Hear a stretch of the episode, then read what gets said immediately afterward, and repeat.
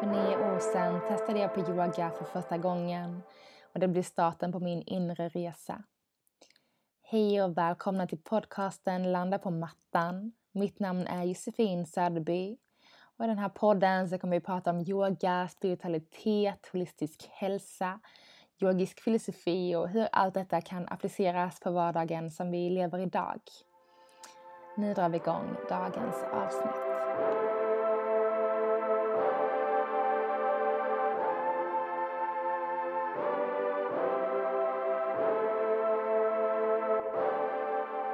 Hej alla mina fina, underbara lyssnare. Jag är eh, så tacksam för er, verkligen. Um, som ni säkert vet om ni inte hoppat in i första avsnittet av podden eller hoppat över massa avsnitt.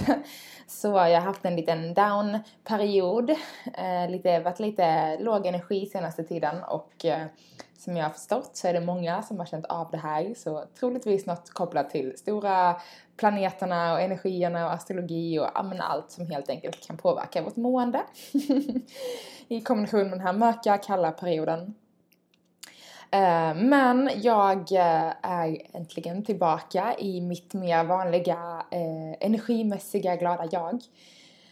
Eh, även fast jag eh, spänner mig väldigt mycket för att jag fryser konstant. Eh, så, så mår jag ändå mycket bättre och jag hoppas att du också mår bra. Och jag vill bara börja med så några tips. Eller tips och tips, lite bekräftelse. Det är okej att må dåligt. Ehm, även fast man tycker att man har så många bra verktyg och att man gör allting på rätt sätt. Man äter bra, man sover bra, man ger sig själv egen tid och tränar och ja, allt som liksom är rätt enligt den här checklistan på men gör du de här grejerna så borde du må bra, ha ett lyckligt, fint liv. Ja, du kanske checkar alla de här grejerna och ändå mår piss. Och vet du vad? Det är helt okej. Okay. Det är så okej okay det bara kan bli. Um, jag tycker själv att jag till och från checkar väldigt många av de här listorna, eh, boxarna på listan. Ja, men jag får mina ja, nio minst, jag sover väldigt mycket. Men jag får mina nio timmar sömn per natt, jag yogar, jag äter hälsosamt och nyttigt, jag tar hand om mig själv, tar egen tid, jag försöker koppla bort mig från skärmar till och från. Eh, och ändå kan man landa i en sån där svacka liksom. Eh, och eh, det är bara mänskligt. Så tillåt dig att vara lite mänsklig. Mår du dåligt så må dåligt. Och eh, verkligen gör det. Och om någon frågar hur det känns och hur mår du idag? Så säg ja, ah, idag är det som det är. Man behöver inte säga att oh, det är så dåligt och det är så synd om mig. Utan ja, ah, det är som det är idag. Livet går vidare liksom. Um, så oavsett hur jobbigt det känns för dig just nu, kanske är du som jag i en uppåtkurva, kanske är det något helt fantastiskt som har hänt, du bara flyger på moln eller så är det lite sådär tungt och svårt och ja, tillåt dig att känna allt det där som känns skit alltså. Eh, det är helt okej. Okay. Vi har alla varit där och vi kommer alla dit igen. Livet är inte något eh, mirakulöst uh, regnbågsland där vi mår dåligt en gång och sen gör vi aldrig det igen utan det är balansen hela tiden och för att kunna kanske må så bra som vi kan göra när vi är på vår allra högsta topp så kanske vi måste också vara i vår allra lägsta dal. Och antingen kan vi välja att leva på de här höga topparna och låga dalarna eller kanske ett mer ja, jämnt, tråkigt liv. Nej, inte tråkigt. Det kan vara jätteskönt att ha en, bara en jämn kurva i sitt upp och nedgående i måendet liksom. Eh, men det är väl också någonstans där högst upp på toppen som det är riktigt jädrans gött. Eh, tills det kanske känns lite ensamt och då är det lätt att man faller ner i dalen igen. Så uh, oavsett hur, din måendeprocess brukar se ut, vilken typ av kurva du har, så acceptera allt som kommer, veta att det kommer inte vara för evigt. Uh, även fast det kanske är något jättejobbigt som hänt i livet, något riktigt stort som verkligen är svårt att hantera. Så veta att men även detta kommer gå över.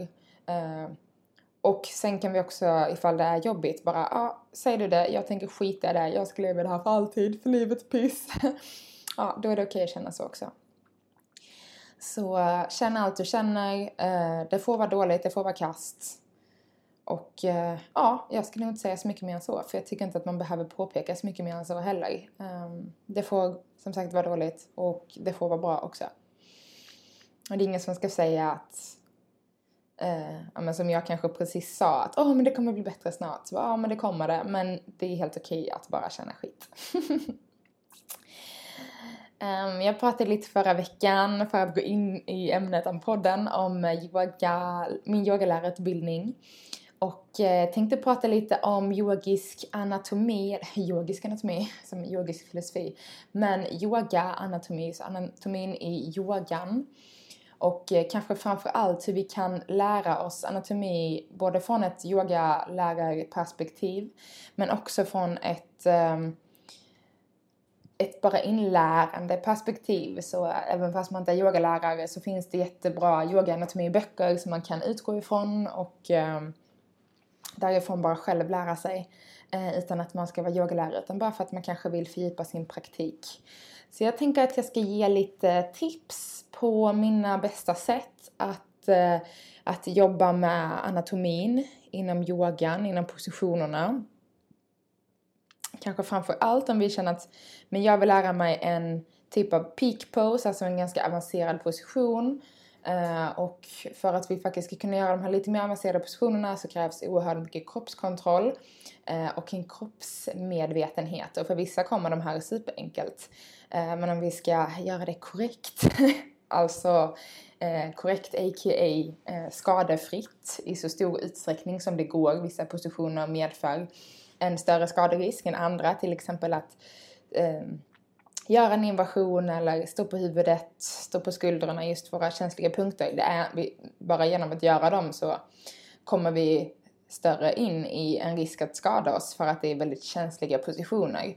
Eh, men vi kan göra dem såklart mer eller mindre säkra. Och det handlar ju om alla, både vanliga positioner och avancerade positioner. Gör vi inte dem korrekt, anatomiskt, för vår kropp ska gå in på det här alldeles strax. Anatomiskt korrekt för vår kropp så finns det en risk att vi skadar oss. Och jag vill bara verkligen poängtera anatomiskt korrekt för vår kropp. Um, om ni lyssnade på de här avsnitten där jag pratade om embodiment och det var i början av sommaren i 2021 så pratade jag om embodiment och att vi ska känna vår kropp. Och eh, jag står fast vid det till 10 000 procent. Eh, så om jag ser en bild på någon som gör en, eh, eh jag vet inte, en, eh, bara för det kommer inte på något, en chaturanga. bara för att jag ser en bild på någon som gör en chaturanga som ser ut på ett visst sätt, tittar på min granne, så betyder det inte att det är så här en chaturanga ser ut för mig. Och känns det fel på sättet du gör det på, känns det konstigt i kroppen, du märker att du måste kompensera på ett sätt som kanske gör att det faller ihop lite.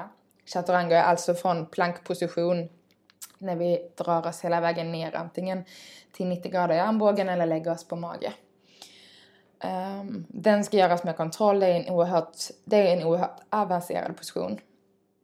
Uh, och som sagt, bara för att den ser ut på ett visst sätt hos någon så behöver den inte alls se ut på samma sätt som för dig. Men anatomiskt så kommer vi att aktivera våra muskler på exakt samma sätt. Eller om vi inte gör det kanske, men att vi bör eh, vi bör aktivera våra muskler på ungefär samma sätt. Eh, oavsett om vi gör den på knä eller på tå så kommer såklart saker och ting anpassas. Men eh, musklerna ska fortfarande vara på plats. Eh, det är de ju såklart. jag tänkte på en helt annan sak samtidigt som jag skrev. Så jag tar om det där. Men musklerna ska vara på plats, sa jag. Eh, det är ju såklart korrekt. Musklerna är där de är. Men framförallt att vi behöver aktivera musklerna på rätt sätt. Så jag, står jag i en plankposition eh, så kommer min kropp automatiskt att börja aktivera mina, eh, mina armmuskler för att jag pressar mig uppåt. Jag kommer hitta en aktivering i magen och gör jag inte det så kommer inte det vara en planka jag står i. Utan då kommer det vara någon slags halvsvank där jag droppar höfterna ner liksom. Eh, men oavsett om jag är på knä eller på tå så hittar liksom kroppen eh, automatiskt in i de här. Så ofta när folk säger åh dra in naveln, sug in naveln spänn magmusklerna bara fast gör det en position eh, på ett eh, mer anatomiskt korrekt sätt så kommer du inte behöva medvetet aktivera din mage och suga in naveln för du kommer ändå att du kommer ändå att, att hitta den här aktiveringen i magen för att kroppen fungerar på det sättet. Jag tänkte bara prata jättekort om vad anatomi är, ifall det är första gången som du kanske kommer i kontakt med det här ordet. Eh, men anatomi är liksom eh, biologin om hur kroppen är uppbyggd i eh, ja, muskulärt och eh, organen, skeletten, hela köret. Eh, och framför allt inom yogan så pratar vi och tittar framförallt på våra muskler och hur de ska aktiveras. Tittar väldigt mycket på andningsorganet, hur det får utrymme i vissa olika positioner. Um, men det kan man väl säga är kort och gott eh, kroppens eh, uppbyggnad och funktion är anatomi. typ. Um, yes. Så, eh, så när jag pratar om yogisk anatomi så handlar det väldigt mycket om hur um, hur vi aktiverar olika delar av kroppen för att då, som jag hela tiden har sagt, på ett skadesitt, skadefritt sätt ska kunna stanna i en position, hålla den och andas här. Det finns en riktigt fin yoga sutra som jag helt plötsligt har glömt på sanskrit, men den innebär om att um, en yogaposition ska vara eh, bekväm och vi ska kunna stanna i den länge och fortfarande kunna andas. Det är väl i princip meningen utav den här eh, yogasutran. Jag kanske faktiskt prata om den i nästa avsnitt. Jag försöker så, vad ska jag prata om framöver? Eh, och det är faktiskt en väldigt, eh, eh väldigt härlig yogasutra att prata om. Eh, så vi kanske, vi kanske kör lite sutras framöver. Vad säger ni om det? Är ni lite sugna på ännu mer yogisk filosofi? ja, vi får väl, vi får väl se var vi landar i allting. Um, men så det är anatomi helt kort och gott och eh, tio steg till att både, eller tio steg, nu ska jag inte säga tio steg för jag har skrivit upp mina små punkter här, vi får se i vilken ordning och i vilka steg de faktiskt blir uppdelade i. Men det första att eh, tänka på när man jobbar med anatomi det är att eh, gå tillbaks till grunderna. Um, så eh, även fast man tänker att anatomin ska vara allting på samma, samma gång och det kanske känns väldigt komplicerat. Det är troligtvis ett ämne som vi inte kommer i kontakt med eller som vi inte har kommit i kontakt med så mycket själva. Och vi kanske inte har pluggat något som har med kroppen att göra. Så det är liksom steg ett. Eh, varför vill jag lära mig anatomi? Och sen gå ner till grunderna. Är det för att jag vill kunna eh, yoga på ett mer skadefritt sätt? Vill jag kanske utveckla min yogapraktik och få ännu mer av de här positiva fördelarna som yogapositionerna ger oss. Eh, det stimuleras ju väldigt mycket olika system i kroppen, organen stimuleras på olika sätt, andningsmekanismen eh, och matsmältningen, hjärt, hjärtat, pulsen, det är så mycket i kroppen som påverkas när vi gör yoga. Um, så det finns ju väldigt mycket positiva effekter. Um, och det så är det därför jag vill lära mig om anatomin, för att jag vill förstå hur kroppen fungerar på insidan eller handlar det om att jag vill kunna undervisa på ett anatomiskt korrekt sätt så att de jag undervisar inte ska skada sig? Men vad är grunden till varför du vill lära dig anatomin? Eh, och det är ganska viktigt att ha det här målet ganska tydligt för sig och det kan ändras under tidens gång om du är yogalärare så kanske det handlar mer om att men jag vill lära mig anatomin för att jag måste i min utbildning. men också för att jag vill kunna undervisa på ett skadefritt sätt och jag vill kunna säga fina eh, lines och cues till mina elever för att kunna få dem att hitta in rätt i positionerna. Där kan anatomin hjälpa oss jättemycket som yogalärare ifall vi undervisar. Eh, och handlar det mer om en egen, eh, att jag vill lära mig anatomin för att lära mig avancerade positioner så är det en helt annan sak. Så lite så hur, alltså nummer ett då, vi ska se ifall jag kan hålla den här bulletlistan. nummer ett, varför eh, vill jag lära mig anatomi? Vad är målet? Och bara bryta ner till grunden av vad och varför du vill lära dig anatomi. Inte vad du vill lära anatomi men, men vad det är för delar av anatomin du vill lära dig. För det är ganska olika ifall det handlar om att lära sig en avancerad position eller förstå övergripande hur kroppen fungerar. Um, Yes, nummer två. Eh, alltså för att vi ska lära oss anatomin så måste vi praktisera yoga. Och det är väl typ det absolut viktigaste eh, jag kan säga om att eh, plugga in anatomin. Eh, vi behöver inte kunna, om vi inte vill såklart, alla muskler och vad de heter och sånt. Men det är bra att veta framsida lår, baksida lår eller hamstring, vad, smalben, axel, biceps, triceps. Um, så bara så ha lite koll på men var sitter musklerna, ungefär vilket område. Uh, för att förstå men vad är det som jag ska känna när jag väl praktiserar yogan. Så gör jag örnens position till exempel i mina armar eh, så tänker man att oh, men det är armarna som, som aktiveras när man sätter ihop händerna och twistar ihop dem där handryggar eller handflator möts. Det är örnens position i våra händer. Eh, det det egentligen gör det är att det öppnar upp otroligt mycket i våra skulderblad, i vår axelled, liksom drar bröstkorgen inåt. Så utan att kanske ens förstå eh, eller utan att ens veta liksom, muskelgrupperna bakom eh, yogapositionen, för det måste vi inte, så räcker det att så, men vad är det som sker i min kropp när jag går in i den här positionen?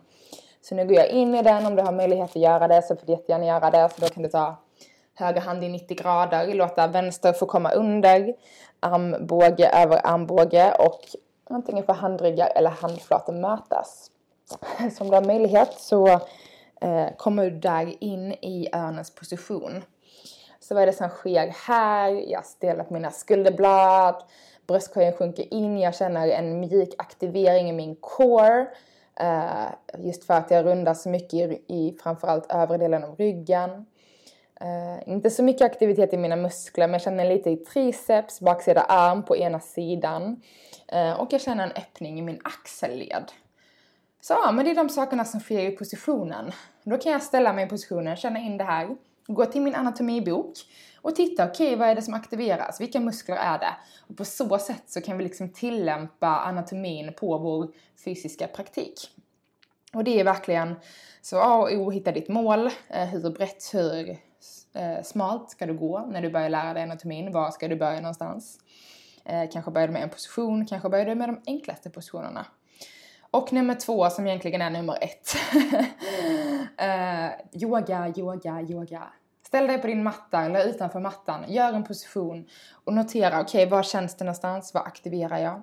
Identifiera de här viktigaste delarna av kroppen som verkligen aktiveras eh, och förstå sen hur kan jag djupdyka in i de här, hur kan jag liksom Eh, lära mig mer.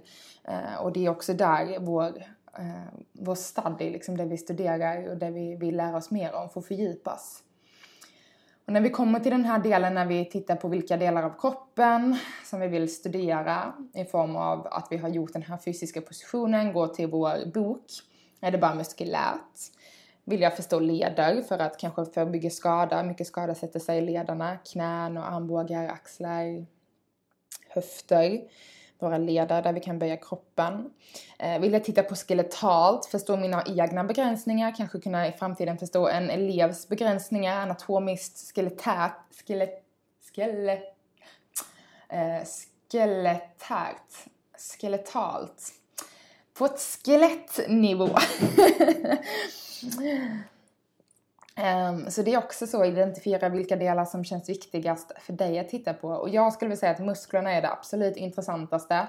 Um, men som sagt, vill man hitta sina begränsningar eller varför kommer inte jag in i en full brygga till exempel. Då kan det vara ganska intressant att kolla på eh, en skelett och lära sig känna och förstå lite. Jag har exempelvis lärt mig att jag har väldigt mycket mellanrum mellan mina kotor i ryggen. Vilket innebär att jag har sjukt lätt att göra djupa bakåtböjningar. För det är mycket mellanrum mellan mina kotor. Så det är väldigt böjbart liksom. Än om det hade varit mycket trängre så hade det varit svårare att böja för då hade kotorna tagit mer emot eh, under själva den här böjningen som sker.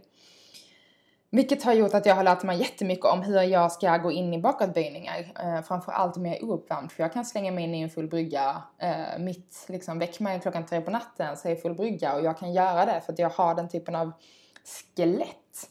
Eh, men det kommer leda till skador eh, som kan ske på skelettdelar, på kotor, diskar eh, på grund av att musklerna såklart måste vara med. Så identifiera vad du vill studera, vad du vill jobba med och sen titta framförallt på musklerna. Jag tycker som sagt musklerna är det mest intressanta för att bygga en starkare kropp, en väldigt hållbar yogapraktik. Eh, och det är ju att titta liksom, vilka muskler aktiveras, hur hör de här ihop med olika delar av kroppen. Eh, och det kan vara jätteintressant när vi ska sätta ihop ett flöde också.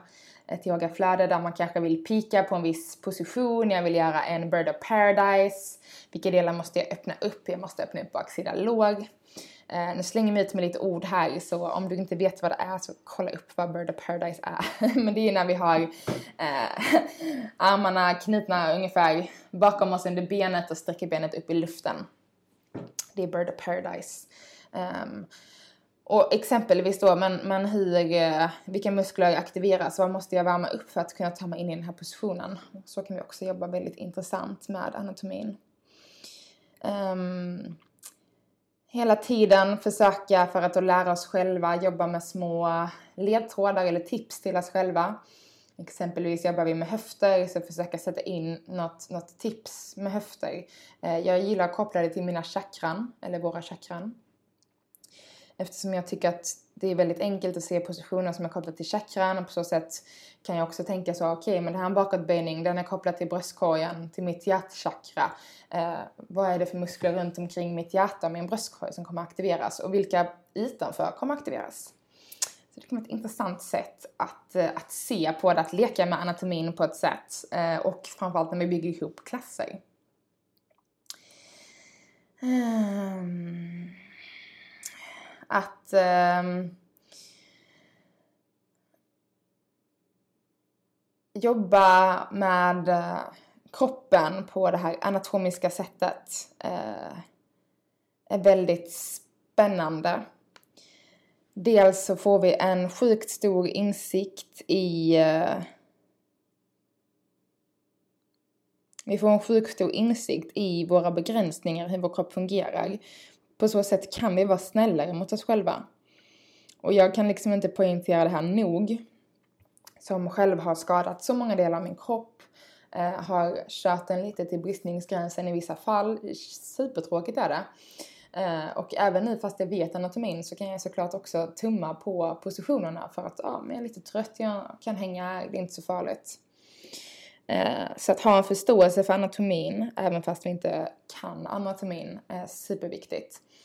Så oavsett som sagt om du är yogalärare eller bara yogautövare så, eh, så välj några positioner. Hitta någon bok eller det finns liksom hur mycket som helst både på Pinterest och på Instagram. Folk som lägger upp bilder på en yogaposition där man ser vilka muskler som är highlightade. Och öva, träna liksom. Um, se om du kan förstå lite mer hur din kropp fungerar. Eh, och hela tiden verkligen det viktigaste av allt hur känns det här i min kropp? Känns det här bra? Kan jag stå i chaturanga? Kan jag vara i delfinen eller får jag ont någonstans? Vad händer i min plankposition? Behöver jag göra den på knä? Var kollapsar jag någonstans? Och framförallt att göra det här i ensamhet, lugn och ro på din matta. Förstå dina begränsningar utan att vara för hård mot dig själv. För gör vi det i en klass med massa andra människor så kommer vi döma oss själva garanterat. Och det är inte det som är tanken, inte det som är meningen.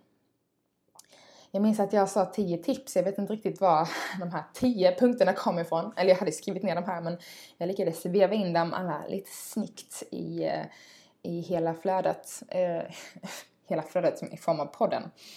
Jag känner att jag blev, jag ska hålla yogaklass om 25 minuter, eh, sitta här och spela in, jag måste gå om tre minuter. Så lite, blev lite stressad här på slutet, därav snackar jag supersnabbt andas ut. Men uh, lycka till med din yoga-anatomi, med att utforska och leka med kroppen och som sagt det är inte så allvarligt, lek runt, ta det inte så hårt. Uh, men framförallt, gör det för att du kanske tycker det är kul och känns anatomi som något tråkigt, onödigt ont så Eh, behöver du inte lägga mer tid på det än vad du kanske gör till din utbildning. Så jag vill bara highlighta det så du, så du vet att detta måste man inte göra. Men det är väldigt kul om man är intresserad av kroppen och hur den fungerar. Okej, okay. tusen tusen tack eh, alla ni underbara människor för att ni lyssnar på podden, kommer tillbaks vecka efter vecka. Det betyder allt för mig. Eh, och eh, därav så kommer jag såklart fortsätta. Och nu har jag lite ämnen, jag kanske pratar lite yoga sutras, lite filosofi. Men har ni mer som ni vill att jag ska prata om så, så kör på. Eh, jag kanske kör lite mer yogalärarutbildning och val av det. Vi får se lite vad som kommer framöver. Men stay tuned. Och jag önskar er en helt underbar vecka. Så hörs vi igen nästa vecka. Puss och kram.